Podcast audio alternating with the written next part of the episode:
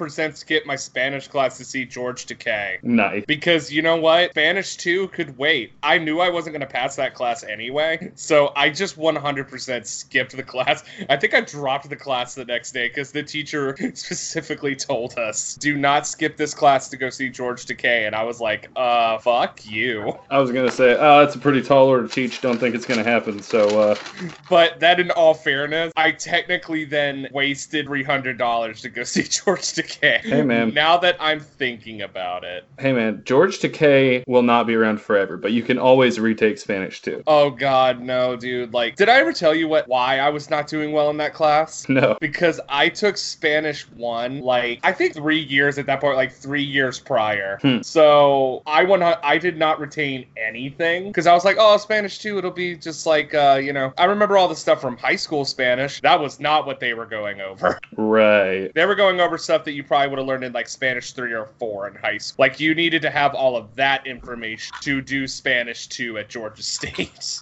And I was like, oh shit, there's no way I'm catching up now. All right, I see what you mean. I think I actually I don't think I took Spanish two. I think I only took Spanish one. I don't know. Spanish one was all right. Ladies and gentlemen, live from coast to coast, we proudly present For Your Information with Zach and John.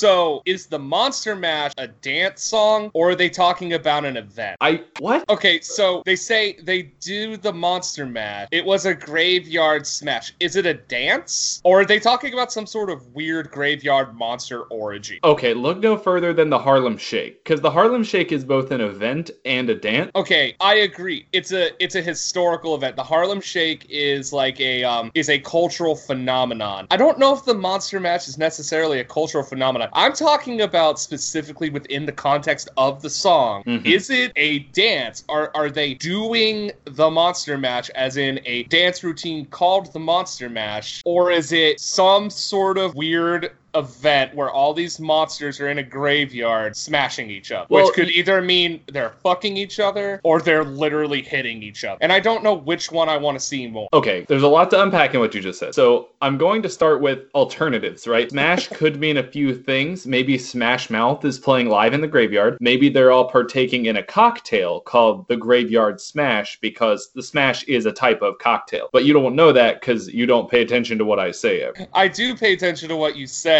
However, it wouldn't it be the monster match would be the drink and it would be a graveyard smash? As No. in it was a smashing cess at the graveyard? It could be all of the above, but Smash is a type of cocktail. Usually has to do with like berries and fruit that are inside of the cocktail. I, I, I don't know. I'm not super So- well versed on the Smash cocktail variety. So is a sangria a smash? Um, I think that's in the same family as a Smash. Or maybe Smash is more of a casual, colloquial type term and it's not like a real, real thing. Okay.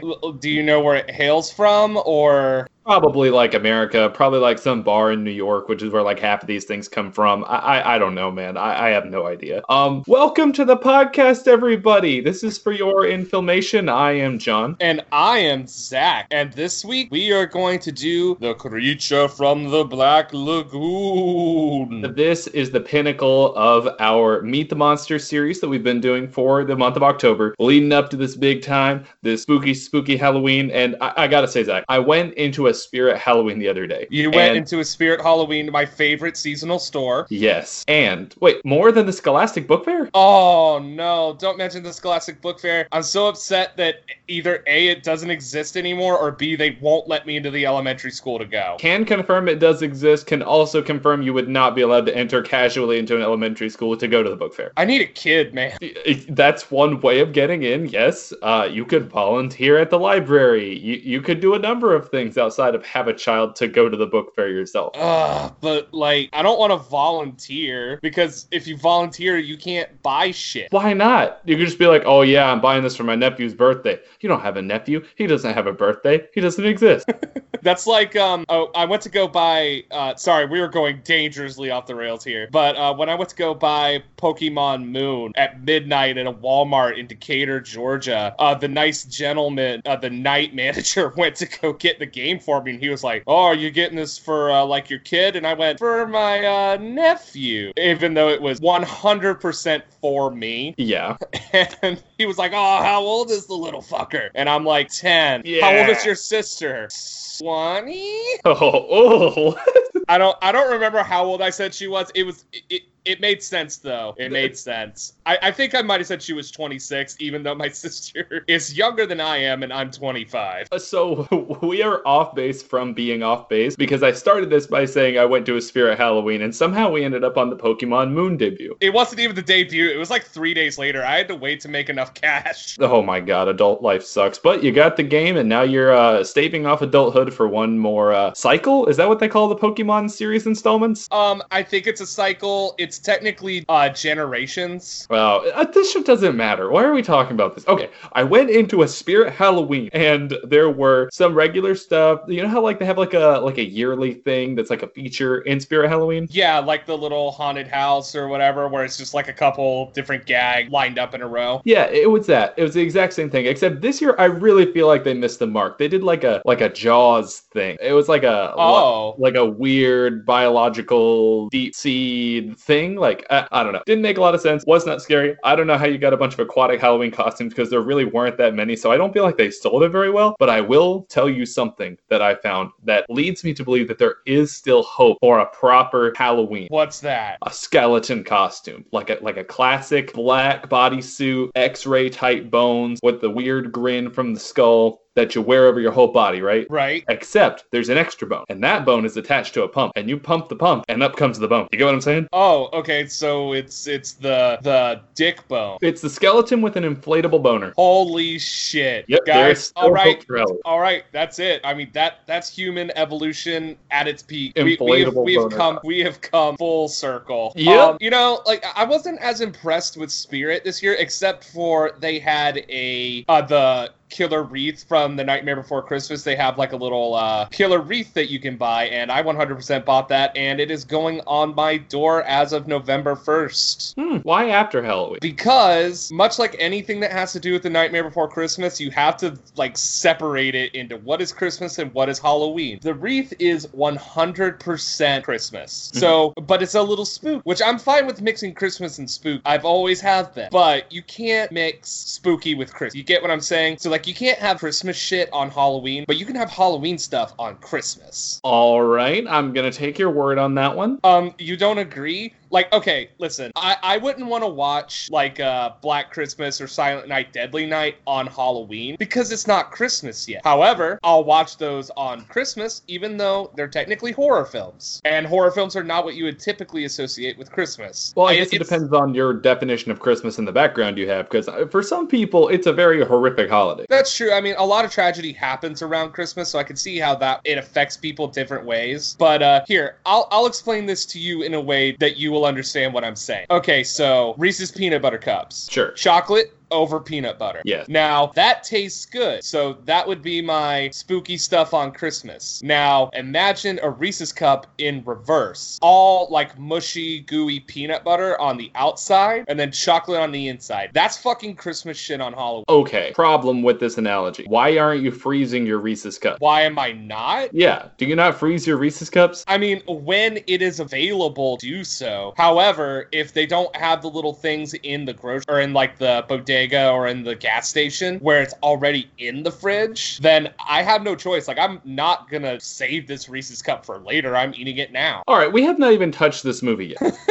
Um, that's fine. Is it? It, it, it is. I, I think it is. I, I like the direction it's going. All right. Well, since since you just want to talk about the movie, Yep, that's why we're here. Okay, well, we'll get into that right after you give me a new cocktail recipe. All right. Okay, so this cocktail is a bit of a doozy. I hope that you're ready to do a little bit of work for a cocktail that's pretty good. And hear me out. Okay, so this cocktail is called the Murky Death, and it is based, of course, on the creature from the Black Lagoon. In the movie for this week. Um, there's three different distinct stages to making this cocktail, so you're gonna have to have a little patience, but it's totally worth it. It's basically like a mix between a dark and stormy and a Ramos gin fizz. If you're familiar with either of those cocktails, if you're not, the dark and stormy is like a rum and ginger beer, and the Ramos gin fizz is like uh, it's like a gin cocktail that has egg white in, but good. Like like don't don't get put off by the egg white. It's a really really good cocktail ingredient for use in specific cocktails. So here's the breakdown. Here's how you make it at home. So you're gonna want to start with a highball glass. So kind of that tall cylindrical glass, something you would see like a Tom Collins in. There are some minor differences between the glasses, but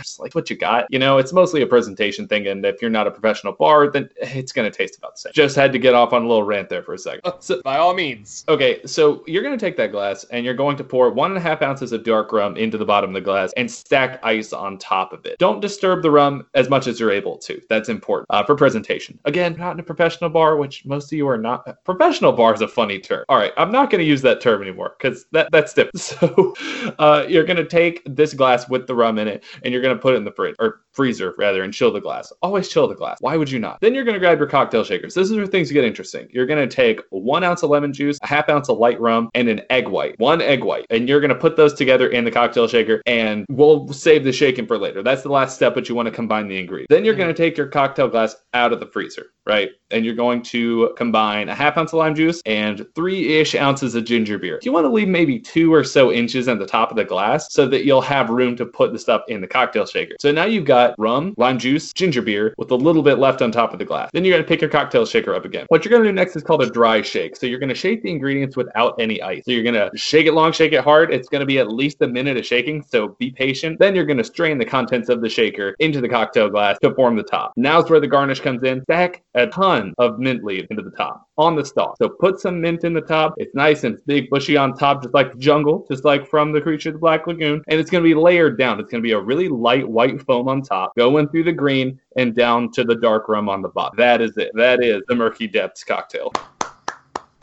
Impressed. Yeah, I thought it was pretty cool, honestly. Working with egg white is always fun, you know? It's like a really, really thick, frothy head that you can put on a drink, and it's not that hard. Eggs are a really common ingredient, so any kitchen you're in is going to have egg, you know? Uh, people get really freaked out by like raw egg, but it really does not pose any kind of risk outside of like the strictly, I have to say, eating undercooked egg, seafood, and beef may cause food poisoning, but like it, it's fine. Like most bars are able to do this. Huh. So, like, do they crack an egg and then take the yolk out and then, or like poach the yolk out and then put the egg whites in? Or do they have like a little, like, you know, where you can get the little carton of egg whites? Do they just use that? Uh, you could probably use either one. I'm always for fresh ingredients, so I mean, if you just take an egg, crack it, and then kind of bounce it back and forth to keep the yolk in the shell, that's what most bartenders are gonna do for a drink like this. Um, and as long as you only need one egg white, that's really convenient. If for whatever reason you needed more than one egg white, I'm not familiar with a cocktail that requires more than one egg white. You could probably get away with using the like pre-separated egg whites, and I mean, it's not gonna make that big of a difference, I don't think. But uh, the most important thing is that it's going to carry that kind of meringue flavor from the lemon, which is usually the purpose of using egg white in a cocktail like that. Like, yes, it's good for presentation, but mostly it gives you kind of a creamy lemon flavor when you combine it with lemon. And that's where you most commonly see this, as far as I know, like in my experience. Hmm, interesting. Yeah, so there you go. A little bit of work, but impress your friends, make a fun cocktail. It tastes pretty good, or at least I thought so. Don't tell them about the egg white until it's done. Oh, yeah, that's honestly a fun way to mess with your friends a little bit. Unless one of your friends has some sort of weird egg allergy, and if that's the case, don't have that friend. Can't go to brunch with them. Good point. Anyway, so John, let's get a little bit into the background of the creature from the Black Lagoon. Of course. So this movie was released in February 1954, the 12th. So this is almost a complete 23 years after the release of Dracula. It's so amazing how you can just see the difference in filmmaking just from those 23 years that like these movies span. That's true. That's true. There's so many differences between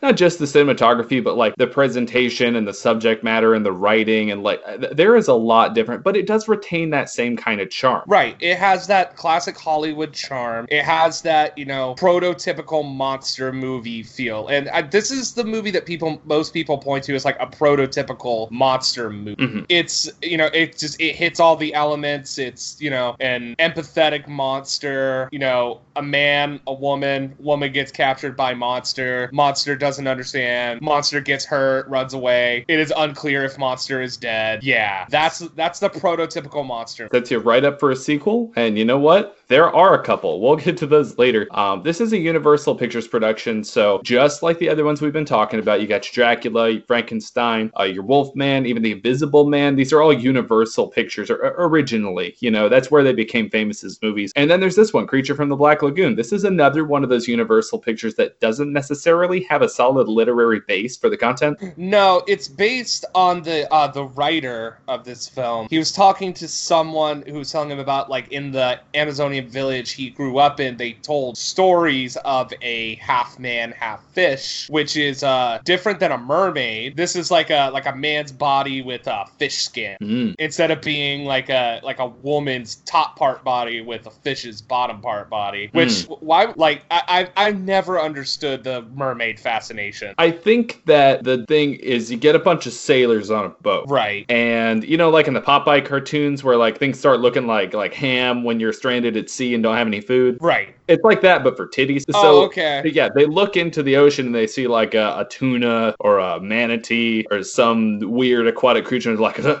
are those are those titties on that thing? And you know that's where it goes. And then everybody goes like tit madness, and then you have like a mutiny because no one wants to go retrieve the titty creature from the ocean. Uh, the the titty creature. I I've never heard something so sexist in my entire life. All right, now you took it there. I was simply stating what I assume is a fact based on my own hubris. Okay. Uh, this movie was directed by Jack Arnold, who was also famous for the movie Tarantula, which came out after this, the also 3D film House of Wax that came out before this, and then also completely out of left field, directed most episodes of The Brady Bunch. Fun fact for all you Brady Bunch fans out there. Oh, my nose. Um, What? Anyway, that's it's a line from the show. Yeah, did well, your I've never dad? seen Brady Bunch. Did your dad? you? Did, did your dad never make you watch TV Land? No. Dude, you gotta watch some Brady Bunch. You gotta understand what the, what the times were about in the seventies. Was this where people like slept in different beds and shit? Uh, you know what? No, actually, I think uh, Mr. and Mrs. Brady slept in the same bed. It was the nineteen seventies. So was this like edgy for the time where they're like, we're gonna be progressive. We're going to allow heterosexual married couples to sleep in the same bed now? Um, I don't even think it was just progressive. I just re- think everyone realized like that's really stupid and unrealistic. Me and my husband would never sleep in separate beds. I'm glad that someone finally figured it out like 30 years after the fact. Right, because it's just well, I mean, the Brady Bunch would have been forty years post Hays Code, but it, it, it is a little silly because it's like, do, do we all really think that's what's happening here? No, I guess not. And considering the like lower availability of media like this, I don't understand why they thought that this would be like a like a pervasive thing. Like someone saw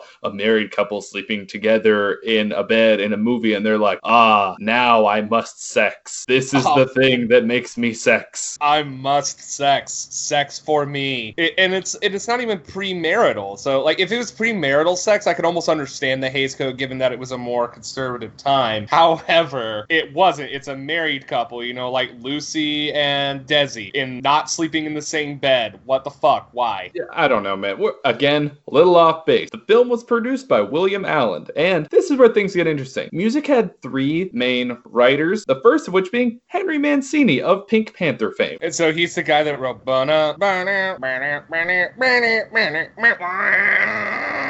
He wrote that. Yeah, and it, I'm really, really glad that you brought that into the podcast because he wrote the song with a cat. He wrote the just started squeezing it, and it sounded just like that, Zach. Oh, he just started squeezing the cat. Just meow meow meow meow meow meow meow meow meow meow meow Oh, oh, okay. Well, eh, the second time wasn't as good. The distress meow from the first one was a little bit better. Moving on, Hans Salter was fresh off the Wolfman. Not fresh off. It's a couple, like, I don't know, a decade after the fact, so maybe It- not It is fresh a off. decade. Eh, God, that's so this doesn't feel that different from the Wolfman, although it does feel really different from Frankenstein and Dracula. We'll hit on that later. And then Herman Stein, famous for The Intruder, which came after the fact, 1962. Right. Uh, the budget for this movie was low at the time, but it grossed over 1.3 million million dollars, which would have been about 12.3 million in 2019, which still would not have been a lot of money for a movie to make in No. 2019. But I think the movie infrastructure and like the model by which movies are made now is so different that, that that's kind of hard to say. Because I feel like this film would more so be like an independent film or a film for a new director by a major studio by today's standard. Whereas back then it was like, we're going to do a monster movie and Universal threw a little bit of money on it and they made it work. Right. And like I said, that, that's what a lot of what ends up happening a lot of the time now. Like a lot of these horror movies that you see don't start out as horror movies. Like their script is not a horror movie, but horror movies are so easy to get produced. Like, because people just want them because they know that you can, you know, put about $50,000 into an indie horror movie and you're probably going to get it back. Yeah, it's funny how that works. I mean, you look at like action movies again, like Avengers, Avengers Endgame, like all that stuff, like millions and millions and millions and millions of dollars to make the move just because they lean so much harder into the appeal being like visual effects and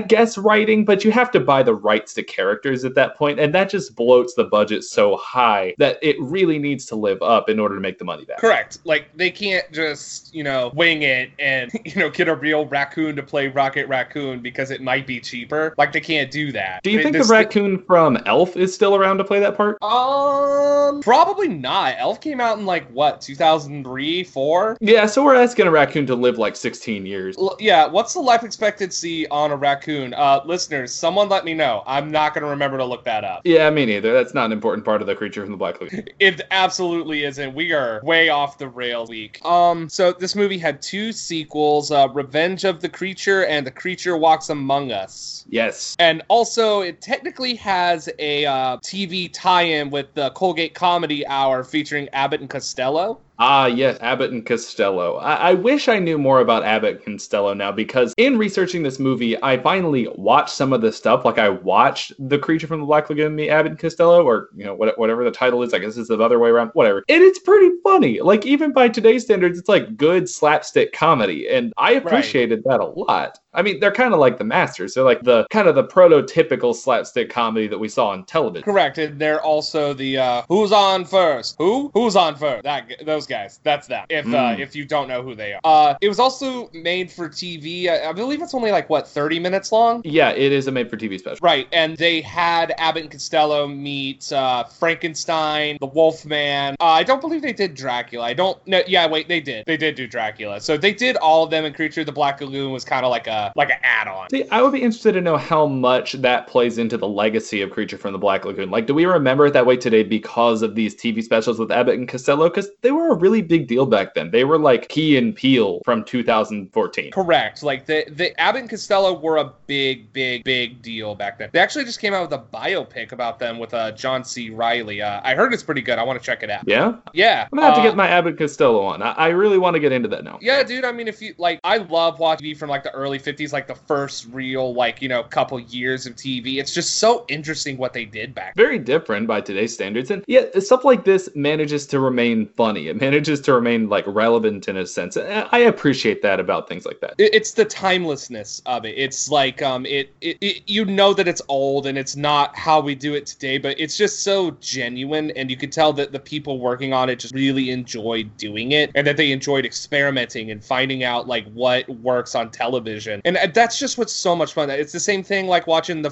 Uh, I remember for MTV's like 25th anniversary or whatever, they played the first 24 hours of MTV again, and it was just it was so interesting to watch. Huh. Yeah, like it's just seeing like people experiment, like seeing what works. Like I find that so much more interesting than like, you know, just like here's uh, you know, this very special episode of uh I Love Lucy or Andy Griffith. It's like I don't care about that. So, do you think that in the future, when like surveillance becomes integrated into entertainment, that they're going to do the same stuff where they're going to take like old video recordings from like 2016, 2017, like allegedly closed circuit television and just put it out there and be like, man, back in the day, they did things so differently. They just threw stuff to the wall and see if it stuck just by recording any old buddy. Right, like so are you talking about um like my FBI agent filming me having a one-sided conversation with myself recording this podcast or are you talking more about like Vine and TikTok shit like that or like those people that go on Facebook live but like there's only like one person watching it passively? Yes, all of the above, because in the future, maybe we won't have as much context. We're going to get lost in the data. Think about how much content we're going to produce in the next 10 years of just random bullshit. Right, like, and I think the real question you're gonna have there is where is all that shit being stored? If you're like storing it all in like a like a cloud database, then sure, that stuff might be able to be viewed for generations. But then there's things like Snapchats that are deleted immediate, or supposedly they're supposed to be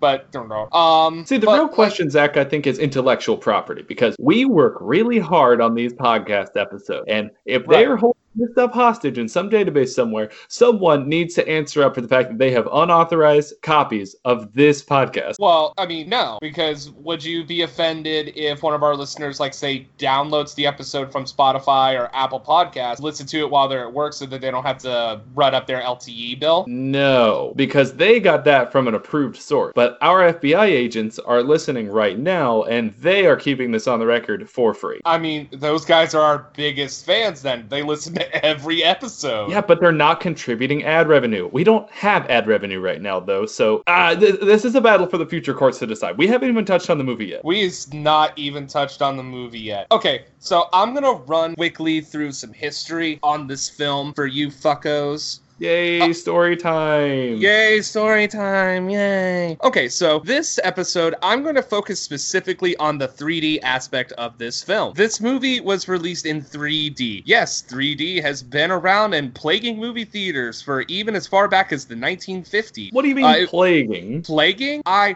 fucking hate the 3D thing, dude. Why do I have to pay more money just so that I like the screen comes to me? Like, because Yeah. it, it, like I've seen so many movies where there's not even like a cool 3D effect, and even at that point, it's like I'm not at fucking Universal. I'm not at fucking Disney World. I don't want this shit. I just want to watch a movie. I don't ever go to the 3D movie. I always go to the 2D movie because if I'm gonna watch a movie, I just want to watch the goddamn movie. Now, do you feel the same way about IMAX? No, IMAX is different. IMAX is like if a movie is filmed in IMAX, it's specifically released for IMAX. Like uh, like The Dark Knight Rises was filmed with an IMAX camera, so to get the full scope of some of the shots in the movie, had to see in IMAX. Or like uh, The Force Awakens. I think The Force Awakens was the last thing I saw in an IMAX movie. Why? Um, the Force Awakens was good, dude. I'm not sitting here trying to defend the whole uh, sequel trilogy, but do you remember just how excited you were after The Force Awakens? Like before The Last Jedi just ruined it, and before Rogue One ruined it, and before Solo ruined it. I'm offended by the fact that you put Rogue One in there with the movies that are ruining the series because Rogue One is the only thing keeping the series alive now. Uh, You know what? I was a Rogue One hater at first, and then I came back around to Rogue One. We are so far off base. You don't like 3D? Go. I, I don't like 3D, but I can tell you some shit about it. Give okay, me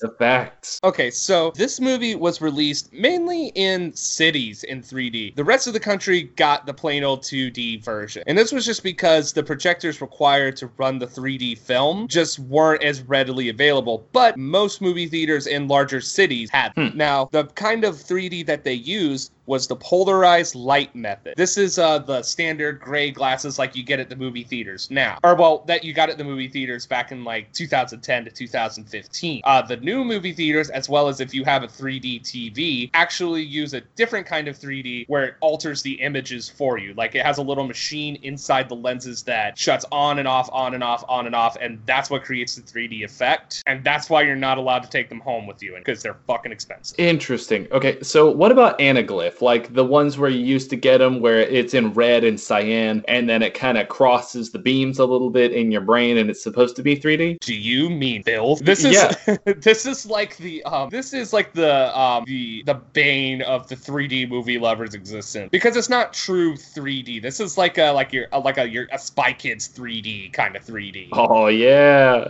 This that uses like um that's the layered images. So like if you take the glasses off, you you can't really tell what's going on. It looks like you should have regular prescription glasses on. Mhm. But it just um that that just truly blends the two pictures for you together and it creates like that stereotypical like cheesy 3d effect but it's not a true 3d effect Hmm. then again none of what i'm talking about is a true 3d effect the only true 3d effect is uh, in fact a hologram Interesting. When are we going to see some hologram movies, Zach? um hologram movies i don't know but i do know that in europe they're about to uh, launch a whitney houston uh, memorial tour where it will be a holographic whitney houston Interesting. Yes, I also thought it was interesting that Whitney Houston would be the first one they would do. You'd think it'd be like Elvis or, you know, John Lennon or someone like that. But I mean, Whitney Houston's pretty good too. I mean, they've already experimented with Michael Jackson in this technology, right? Right. Um, but anyway, this um this movie was also put onto 3D in the Anaglyph uh, 3D, which is the red and blue, um, on the 1980 home video release on Beta and VHS. Ah, good old Betamax. Ah, good old Betamax. The um, for those of you that don't know, it would be like the the HD Blu-ray or the the HD DVD versus Blu-ray uh, debacle. I- Why? Why? Why was that a thing? Well, okay, it, I mean, it was the same thing. Like Betamax was a, um, it had a shorter tape, but it had better quality, whereas VHS was longer and you could record over it. So VHS won out in the end. So they just sold a bunch of like analog DVD-RWs and called it good? No, oh no no no! You're talking about. I was talking about the Betamax for VHS. Yeah, and I'm saying a VHS is basically just an analog DVD-RW. Am I right? Correct, but I mean that that did not exist at the time. That's why it was revolutionary. You could always do that with um, sets because True. cassettes were rewritable. You know, so you could get your friend's Hootie and the Blowfish cassette. You could, uh, you know, tape yourself farting into it and then give it back to him, and then he'd be like, "Oh fuck, you ruined my cassette." Why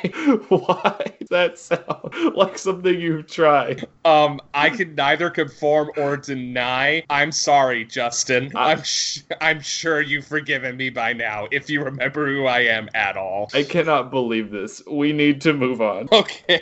Um, a few more things about this movie that I found personally interesting. It was planned to be remade in 3D again in 1982 uh, by Universal, but was scrapped to not class with the other 3D movie they were coming out with at the time, Jaws 3D, I- which I would have scrapped Jaws 3D. I, I would have scrapped Jaws 2. I get the draw. Like, I understand why they would do it, but like, I, that doesn't make it right. It, it absolutely does not. But here we are. We got Jaws 3D instead of a remake of the creature from the Black Lagoon. All right, let's talk cast. We got to get into the meat of it. So, uh, we have Dr. David Reed, who's played by Richard Carlson, uh, who actually also played in It Came from Outer Space, 1953. Um, Dr. Mark Williams, played by Richard Denning. He's actually a pretty big actor. I didn't realize this going in, but he's got one of those faces. You know what I'm saying? Right. It, it- he's got the prototypical like 1950s guy face, and he's also got the this voice. Yes, I'm from the 1950s. Yes. Honestly, I, I I missed that. I'm gonna start doing that again. I'm basically just gonna do the synopsis voice 24 seven. Synop- John Synopsis voice 2020. I think I'm just gonna go as an artist and call myself Frank Synopsis. Frank Synopsis. We have to move on.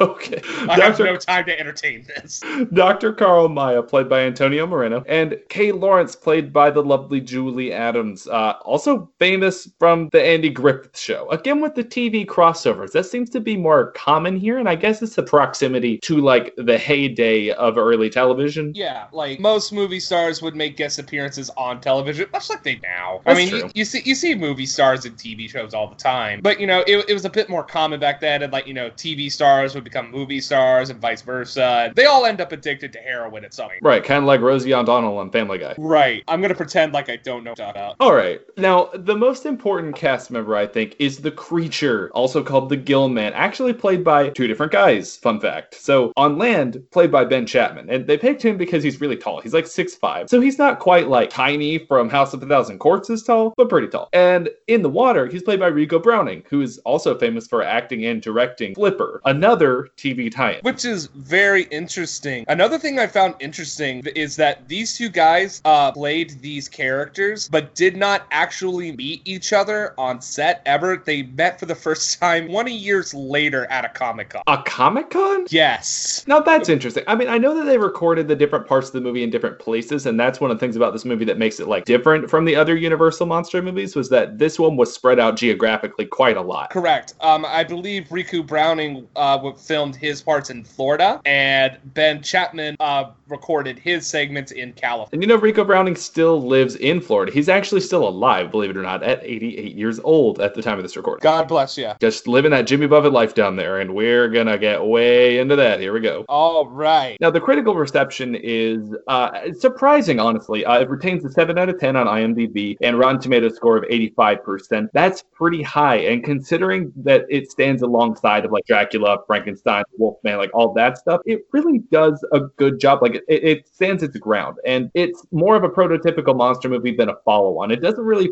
necessarily into the B movie craze that kind of gripped the 50s and early 60s. It stands as a classic, even though it more so reflects those types of movies. It's like really scientific, it's pretty low budget, but I mean, it stacks up. Like it's a really good production. Right. This is not if you if you're a fan of Mystery Science Theater 3000, this is not the kind of movie that they would be doing, but they would be doing like a parody of like there are a bunch of like movies that parodied this movie or copycatted this movie. That would be the kind of thing that would um, end up on Mystery Science Theater 3000 or Riff Track. This was as good as it gets at the time. So this, while it seems cheesy now, this was cutting edge. Oh, I completely agree. I think that the underwater shots in particular were really like captivating for audiences at the time. That was not something we saw a lot of back then. I mean, nowadays, No. like we do a lot of CGI, but even a lot of CGI still takes place like in the water. Like there's only so much that you can do to replicate like human hair in the water and the way that bodies move in the water. So a lot of times what they'll do is they'll put like a green screen or a blue screen in a tank and they'll record in the tank and just build the set on the blue screen or the green screen. Right. But- this was filmed in the water though. Yeah, they built a set underwater and swam in it. Correct. And this was actually one of the first times that a camera was used to do this. Uh, most of the time that like an underwater camera or a video recorder was used, it was for like a documentary. Because the, these cameras are like expensive, like really expensive. So you kind of needed a to use these. Yeah, and I mean, despite the fact that Universal had tons of resources and that definitely helped out, like especially in the creation of like the Gill Man suit and like all that stuff that really like gives the film the, the spice, like the pizzazz that it needs to stand up. It, it, it's pretty low budget. Like they did a really good job with what they had. Right. And I can't say this with 100% certainty, but I'm willing to bet that they got the camera for free because they probably also agreed to fully fund some sort of documentary of, for whoever owned the camera or whoever was renting the camera out. Interesting. So it's like a trade. Right. That happens a lot in the film industry. Huh. The more you know. The more you know. All right, Zach, And- are we ready to get into the synopsis? Let's get into this meat. Let's right. get into this Gill Man meat. All right, Frank synopsis coming at you. Dr. Carl Meyer discovers strange fossilized remains in the Amazon that he believes to be the missing link between water and air breathing life. He seeks the help of colleagues David Reed, Kate Lawrence, and Mark Williams and plans an expedition into the Amazon for research and further evidence of the creature. They charter a riverboat and steam toward its campsite, only to find Dr. Mises is killed at their camp. Their party streams on toward the infamous area known as the Black Lagoon. It is here that they discover what evidence they are looking for, and the creature attacks once provoked. The creature develops a strange affection for Kay and thwarts their attempts to escape. Will the party leave the jungle alive? Stay tuned to find out.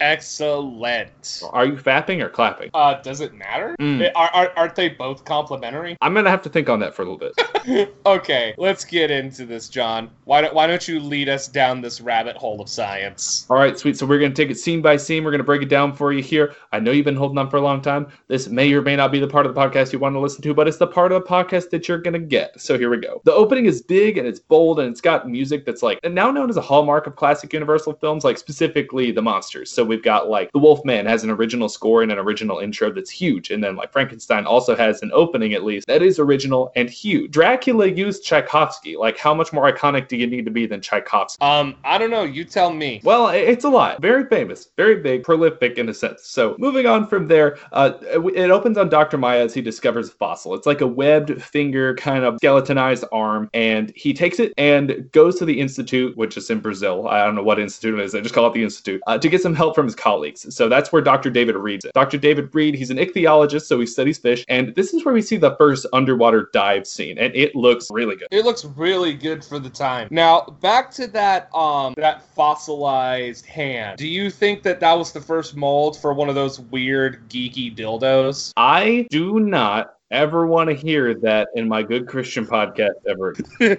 Please get out of my Christian podcast with your film. Yeah, should- it's like a. I'm not. I'm not even gonna gratify that with like a response. Like, we're not gonna go there. That's not Dad? what we do. It is what we do. so the scientists meet up and um actually before before that i just had to make a note so he dr maia drives up to the little like barge out in the in the river or wherever they're at uh and pops out he starts talking to kay and to dr reed and like they hop in the boat the boat driving scene looks so much better than the wolfman car driving scene Right, and it doesn't change aspect ratios. A- And it reminds me of that scene in um, Airplane where they're driving to the airport and there's like all kinds of weird nonsense going on. And it's just a rolling background behind the car the whole time. That movie came out in like what, 73, 70, in the 70s sometime? Right. And I know they did it on purpose and it was funny, but it's just hilarious that it, in just like a 10 year gap, they figured that much out. And even though this is like a lower budget film, they managed to make this boat driving scene look really good. Like the camera's stable. Like there's no reason why they should have ever used those rolling background nonsense things. I mean, it, it was just what they had at the time. They're not actually going to send these people out into the Amazon to get eaten by an anaconda or anything. No, there's a whole nother movie where that happens. Right. So the scientists meet up to discuss the fossil findings. Uh, of course, the scientists being Dr. David Reed, um, Dr. Mark Williams, Kay Lawrence, who, uh, believe it or not, is actually considered an equal, more or less, in this film, which is something that I found kind of striking out of a film from the early 50s. Right. It's uh she actually while she is a damsel in distress later in the film, uh she is seen as an equal in the workplace, which is actually really really cool. Yeah, it's not something that we see an awful lot of back then. I mean, I haven't watched Mad Men, but I've heard that there's a bunch of stuff there that kind of it's supposed to showcase how this thing doesn't work out for women. No, it usually did not. Like they weren't saying like, haha, yeah, good theory, sweetheart. Why don't you go make us some sandwiches? Why don't you go, you know, make us some cocktails? Why don't you uh, get down on all fours and have my baby and not tell my wife? Like none of that was happening in this movie, and that was awesome. It really was. Like, she truly was looked at as an equal, and that, that was kind of cool. So, uh, big scientific talk, uh, ichthyology, geology, um, paleontology, a lot of ologies, uh, Scientology, I don't know. Uh, they're studying lungfish, so they're trying to find the missing link between land, air breathing creatures and water breathing creatures that live in the water. I, I, don't know where I was going with that, but uh, one breeds water, one breeds air. Just like uh like the Bigfoot. It's the like the in between between ape and man. Yeah, just like that, except Bigfoot is real and the creature from the Black Lagoon is not. You cannot say, you cannot believe in Bigfoot and not the creature from the Black Lagoon. I'm sorry. It's the same thing. Uh, we'll talk about this off the air. okay. So the expedition begins. They charter a riverboat and they start headed downstream toward the uh, work site that Carl Maia was working at. Um, Z is the captain of the boat. That's his name. He has another name as well, but they call him Z pretty much throughout the whole movie. He's kind of like a Popeye the Sailor meets Bluto type character. Like he's really like stereotypical this way. Right. And um, I just want to go ahead and say this before we get to when they're in the lagoon. This entire movie can be summed up in one sentence. Fucking white. bull.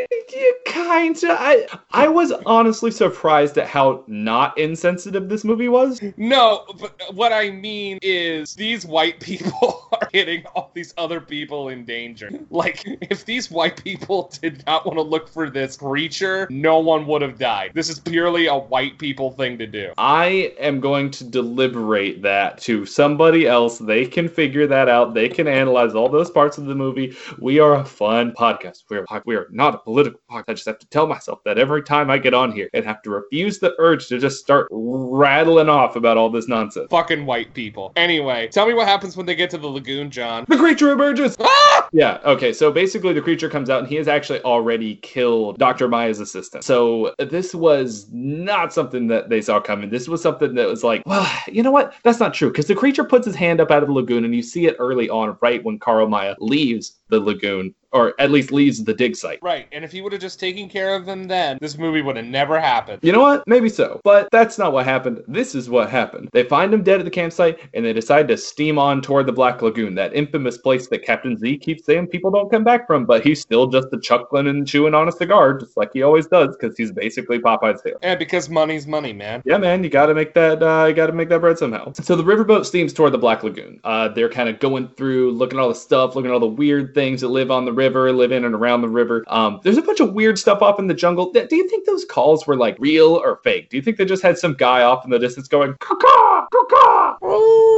Um, they probably went to the actual rainforest and like just put a recorder there, and then went off and cut down some trees while they were there to make the set, and then came back and got the tape recorder later. I don't know. But they filmed most of this in Florida. Right. I'm saying they probably got like real sounds. Like maybe they went to zoos and like recorded the sounds to play on set. That's not outside of the realm of possible. I, I, I, I do not think they brought real Amazonian creatures to set. Oh no, not at all. I was just saying, like, do, do you think they were real, or do you think they were just a soundstage? Somewhere? Um, I mean, they were definitely on a soundstage, like the act. But I think I think that the animals might have been recorded, and they might be real animal sounds. Although I It's thought a- I heard a wolf in there, and I'm like, I don't think wolves live in the Amazon. Uh, yeah, I got nothing for that one. Okay. So the research team arrives at the lagoon and uh, they immediately go in for a dive. So basically, what they're doing is they're looking for a fossil that they can match to the rocks around where the original fossil was found, and they can compare the like the sediment deposits or something. I don't know, big science talk. I don't know. They're gonna make sure it's the same kind of rock. Right. So they So find they- the rock, and about two and a half minutes into the first dive sequence, we see the creature, We we actually see its face. Yes. And shit. and it looks good. It, it looks good, but I don't like when it's on land. Like it, it, it looks good underwater, but then like when it comes up out of the water and it's still like blubber in its mouth, like it's underwater, like a fish would. I don't fucking like that shit. Yeah, but does that mean that it's a good monster, or does that mean that it's just impossible to look at? I just think it means that I don't like it. Well, I don't care what you don't like.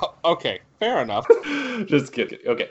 So Kate goes for a swim after they come back. Uh, she doesn't really understand what's going on. I guess they didn't feel like passing that information along. I, maybe they just didn't think it was that important until she goes out there. And that's where we start getting some of these really, really high quality underwater shots. The creature kind of follows Kate around and watches from afar. And uh, to me, that kind of suggests a certain degree of intelligence that we don't get from the creature just by looking at it. Right. It it looks like you know like a like a cryptid, like something that's just there to be there, like it, God's forgotten But the, these like these scenes are very well choreographed. Like I mean, in order to shoot this underwater, they had to have choreographed this very well. It's al- it's almost ballet esque, and I think that is the most beautiful part of it. It really, really is. And the fact that in the water, the creature doesn't swim like a human, it, it, it swims really, I want to say alternatively. I don't know. But there's a clear difference between what Kate is doing and then what, like, uh, the divers were doing and what the monster is doing. Like, uh, they, they do a really good job, which that's something that we saw a lot in, like, Frankenstein, where Boris Karloff, while playing Frankenstein's monster, walks a very specific way. And that is like a hallmark of that monster. Right. This is not really remembered that way, but it does have the same kind of effect. Also, just as a uh, to throw this in here, uh, Ricou when he was filming this was not allowed to have a uh, an apparatus device. Oh, no. So he's actually holding his breath the entire time there. And the reason for this was so that you wouldn't see air bubbles coming from the creature because the creature supposedly is supposed to be able to breathe through its gills. But then that doesn't explain why it can breathe on land. Yeah, I guess it's supposed to be kind of amphibious and like like the lungfish they were talking about where it can come up and breathe for certain amounts of time, but it's kind of like not at full power outside of the water. Correct. However, I do just want to say that this was uh, still classic Hollywood. Like this was um, this was the kind of shit they used to do and get away with back then. Yeah, and I mean you it- could not do this now. The union would be on your ass. Oh, 100%. But it worked. It looks really good. I mean, I guess he's still around. He, he's perfectly fine. No long term health complications from that. Right, but still. This time it worked out. For everybody else, it might not have worked out, but for him, it worked out. All right. So after Kate comes back to the boat, she manages to get in. The creature gets caught up in one of their nets and he escapes. He cuts his way out, chooses his way out. They pull up the net. There's a huge hole in it. That's a little odd, not gonna lie. So what an Mar- asshole. Those nets are fucking expensive. yeah, you better believe they are. So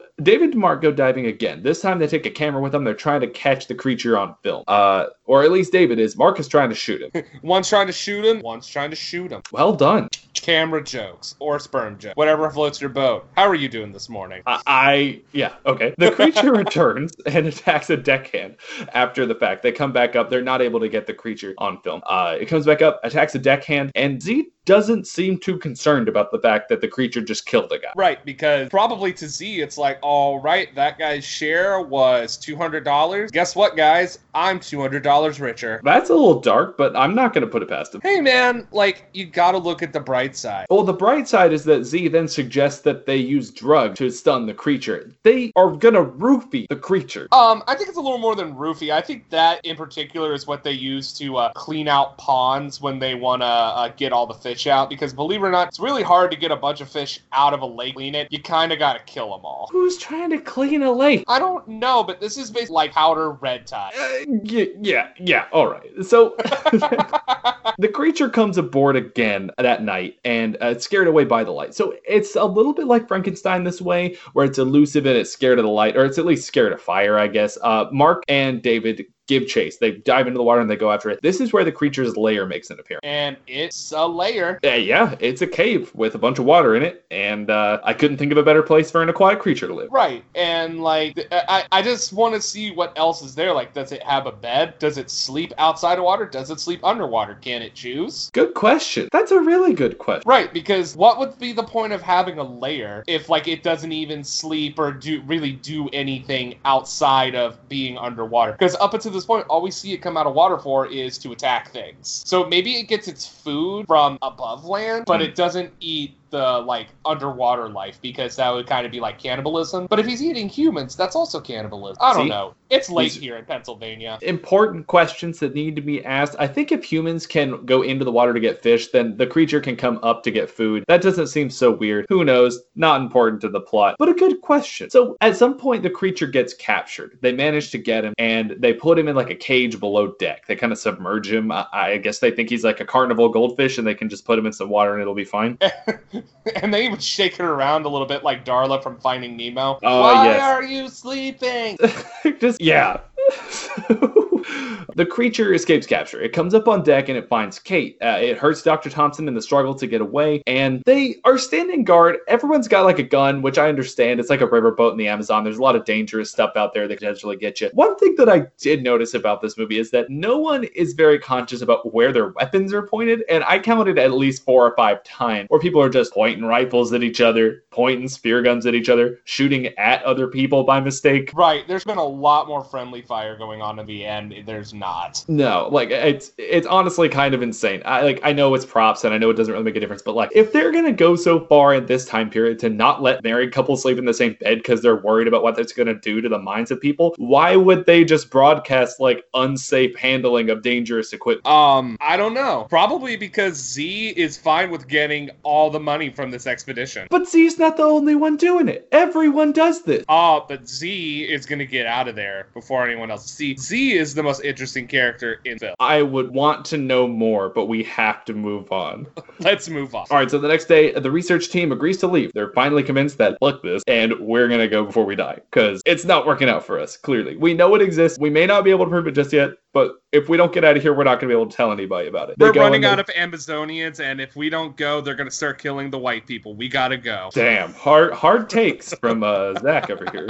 It's the fucking truth. So they find that the exit of the lagoon has been dammed up. This is clearly the work of the creature, and the creature starts attacking the boat and the equipment, and like they just need to get out. And they're trying to find ways of doing this. Mark insists on killing the creature so they can take the body back with them. David doesn't want to do that. He just wants to get out so they can come back later and figure it out. They fight. They actually get in a fist fight below deck, and then they Which is weirdly homoerotic. Hot 'Cause he, takes. he, he, he, he grabs him from behind and like thrusts at him to like get him down. I was like, and not to mention like they're both in like those like speedo swimming trunks. It's it's very homoerotic. all right. Hot takes from Zach.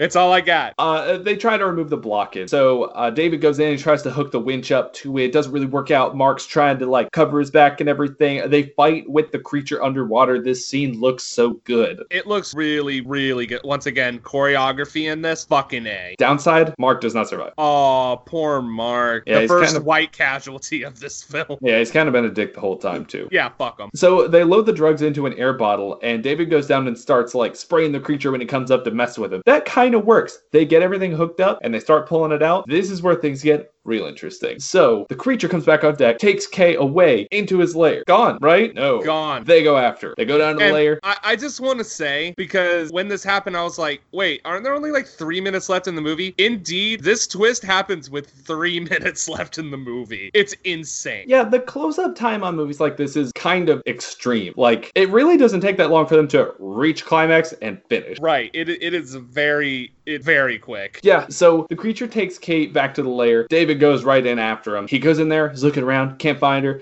Finally finds her. The creature emerges. And then they fuck. I'm just no, kidding. no, that's not what happened. The creature and David start fighting a little bit, and this is where Zeke and Dr. Maia come in and they shoot the creature. But the creature is in between David and them, so they're just kind of shooting bullets through the creature and they're somehow not hitting David. Well, I mean, did you see the thick ass gill armor on this shit? Oh, thick ass creature.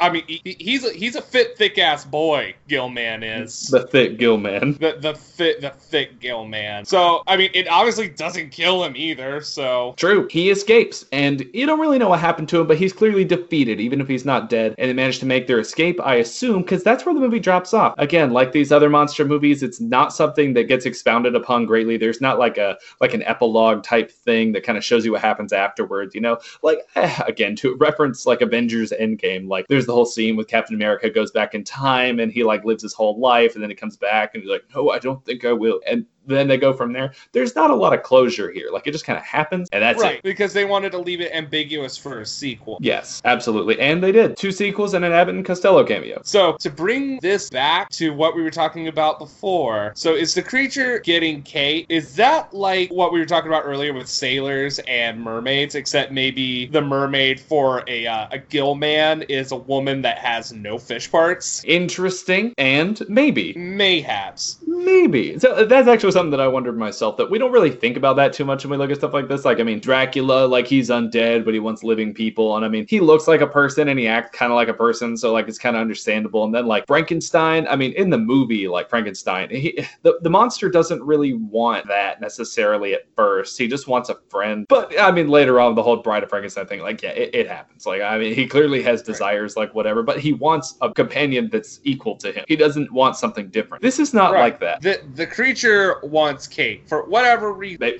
Maybe he's under the impression that he can further his, I don't know, biological adaptations. I, I, I don't know. Maybe his offspring will be more land based. Yeah, be, instead of being halfway in between, they'd be seventy five percent of the way. A lot of the classic monsters have a certain depth to the character that involves sympathy. So, like Dracula, maybe not so much, but we see him and he's just trying to survive. Uh, we see Frankenstein, he, he just wants to be loved. He just wants understanding. He wants to find his place in the world. The Wolfman is afflicted. He gets this thing that happens to him and it changes his life completely. He can't control it. We feel sympathy for the Gill Man, or at least I do, just because he's trying to live his life and he's like predated upon almost. He's just trying to like he didn't ask for these people to come. He's as a matter of fact, he doesn't ask for anyone to come there. That's why he keeps killing people. But and that's why I kind of don't have I guess I don't have sympathy for the Gill Man. I think the Gill Man truly is a monster, kind of like Dracula. That's what I found interesting about this movie was I think they kind of tried to tie in the mythos of Dracula and mix it with the mythos of Frankenstein and the Wolfman. So it's almost kind of like a culmination of like all three. Like it's kind of like the Wolfman where he's afflicted, like he can't help that he is this creature. He was born this creature, he'll never not be this creature. As a matter of fact, he doesn't know anything different than being this creature. He has the sympathy of Frankenstein because he does have a human side to him. He wants to be more, but he's also a Dracula character because he doesn't give a fuck. Like it seems like and that's the only problem I have with having sympathy for the character is they don't ever show him having sympathy for anything other than, you know, titties. That's one way of looking at it. I thought Kate was really nice, independent of that fact. Right. I I thought Kate was a very very good character and a surprisingly progressive character for the time period. That's true. That's 100% true. So other than being a damsel in distress and other than, you know, but it seems like she's there on her own merits, not just because her boyfriend is like this, you know, crack shot scientist or whatever. That's true. That's 100% true. My question out of all this is why do we not see this out of monsters today? Like, why is it that, like, uh, I don't know, Sharknado isn't a sympathetic type character? is the Sharknado the character? Like, how does that work? Um, I believe the Sharknado is the event, and I think it only gets weirder from there. Um, Okay. The, the difference between like these monsters from like the Universal classic monsters and newer monsters is that we're scared of different things now. Back then, you could scare people by putting on a mask or you know doing something like bodily harm or like mental harm to a person, but it's all very human. It's all very you know inside. It's very like an emotional thing. Monsters today today are typically spiritual or unexplainable, like Hmm. uh, like the paranormal activities, or um, I know I keep referencing Us or uh, Get Out by Jordan Peele. But those are like I think those are two of the best horror movies that have come out in the last ten years. It's the monster is something that can't be explained. It's a it's like just fear is the monster. The monster in a physical form can be dealt, but if it's just like in your head, you can't just fight, and that's what's so scary. And it's it also has to do with time living. Like everything is scary. Like you know, war, famine, anything. Like we are we are mere seconds away from any of that at any given time, and we all know it, and that's scary. And people ignore the shit out of that every day just to like live and be happy for five seconds. We ignore the shit out. So what's scary? Something that cannot be explained. Something that's not inevitable. Yeah, no, I think you're right. And I think that that kind of demonstrates an evolution that we see going into the 50s and into the 60s is that the atomic age brought in new things to horror. So we saw in the 30s, you know, this Dracula, Frankenstein, uh, what was it, Freaks? Freak Show? Freaks? Was that it? Yeah, uh, freaks. Yeah, movies like that where it's a very physical thing that's supposed to scare you. There were some psychological thrillers as well. Uh, cat People, I guess, being one of them where there's no actual cat people, but like it sets it up to imply that there might be something really scary out there. Those are the kinds of things that set us up for what we see today. But going into like the 50s and 60s, we see the creatures, we see like the the, the fallout from what we've done to our environment, what we've done to the things around us, like how we're going to destroy ourselves ultimately. But the thing that actually kills us is going to be a big scary thing. Right. And I, I guess that's almost biblical in a way. It is. It's man playing God. Right. And that's always what's going to kill us is us being us taking advantage of things. Like and that's that's another thing I see in a lot of movies as well is when you take advantage of something, there is a consequence. Like because you're taking this from this person or this thing, something or someone's going to take something from you, whether that be life, uh, your wife, you know, your hot dog, whatever, man. Like it's they're gonna take it from. The gill man's like, gonna take my hot dog. the gill man's gonna take your hot dog. And you know what? If I bought a hot dog at the concession stand and I was wearing 3D glasses, I think he would be coming for my hot dog. Right, if he's just got his hand out and he's going to touch those titties, but really, touch hot dog. Ooh, he pulled a flipperoo on you. He pulled a flipperoo on you. You thought he was gonna, you know, molest this poor lady. Instead, he's just trying to steal your hot dog. Like like a like an actual hot dog or like a meta like a metaphorical hot dog. Um, you know what? It could go either way. All right, and on that note, uh, we're gonna go ahead and wrap this episode up. Uh, anything else you want to add, Zach? Um, uh, I also just wanted to add, um, if you watch this movie and watch The Shape of Water before it, you may be realizing that there is a lot of similarities between these two movies, and that is because Guillermo del Toro wanted to remake Creature of the Black Lagoon from the creature standpoint, and Universal said, fuck you. And so, years later, he went on to make The Shape of Water and make everybody feel really fucking weird. You know what? I kind of want to see that now because my wife got me to sit down and watch Pan's Labyrinth recently, and I was very impressed with that movie. Pan's Labyrinth is a great movie. I'm surprised you hadn't seen it. Um, I'm kind of mad you didn't tell me you hadn't because I would have 100% made you watch podcast. Well, see, for me, I couldn't figure out how it was supposed to work with like the movie being in Spanish and the title being Pan's Labyrinth, and I thought she just got lost in a fucking bakery or something, and that didn't seem very exciting. but it's it's a fantastic. It, it, it really is. It's it's about if you haven't seen Pan's Labyrinth, listener, I'm talking to you. Watch watch it with the subtitles. I don't think there's a dub. I really don't think there's a dub. If there is, don't watch that shit. yeah, really don't. It, it has a lot of effect being in Spanish. Correct. It's it's very it, you feel it, it feels a certain way. Yeah, of Labyrinth, really good movie. Anyway, uh, we're way off base. Um, Always. always, always off base. So anyway, uh, remember to go check us out on Facebook for meme cocktail recipes, and updates on the show. Uh, follow us on Twitter at Inflammation for You, and uh, it's always tell your friends about us. We're cool guys, right? Yeah, right. You, you like us? What what what you think you're better than me? You think what, you're what- better than us? Yeah. What, what do you think? We're not worthy of knowing your friends? You you think you, you think that we wouldn't share our pizza with you? Oh, the pizza. I forgot about the pizza. It's in the oven. Mama's cooking it. It's got zucchini bread and pizza. You ain't gonna come over and eat with us? You're not gonna dine with us? You think you're better than my family? You think you're better than the familia? Anyway, um, I hope you guys have truly enjoyed this uh, Meet the Monsters, uh, this monster mash, if you will, that we've done this month. We've had a lot of fun researching and creating this for you. And uh, going forward, we want to know what you want to hear next. So sound off in the comments. Uh, send us an email at inflammationpodcast at gmail.com. Yes. And uh, I think that's going to be it. Uh, for, for your information, I'm Zach. And I'm John.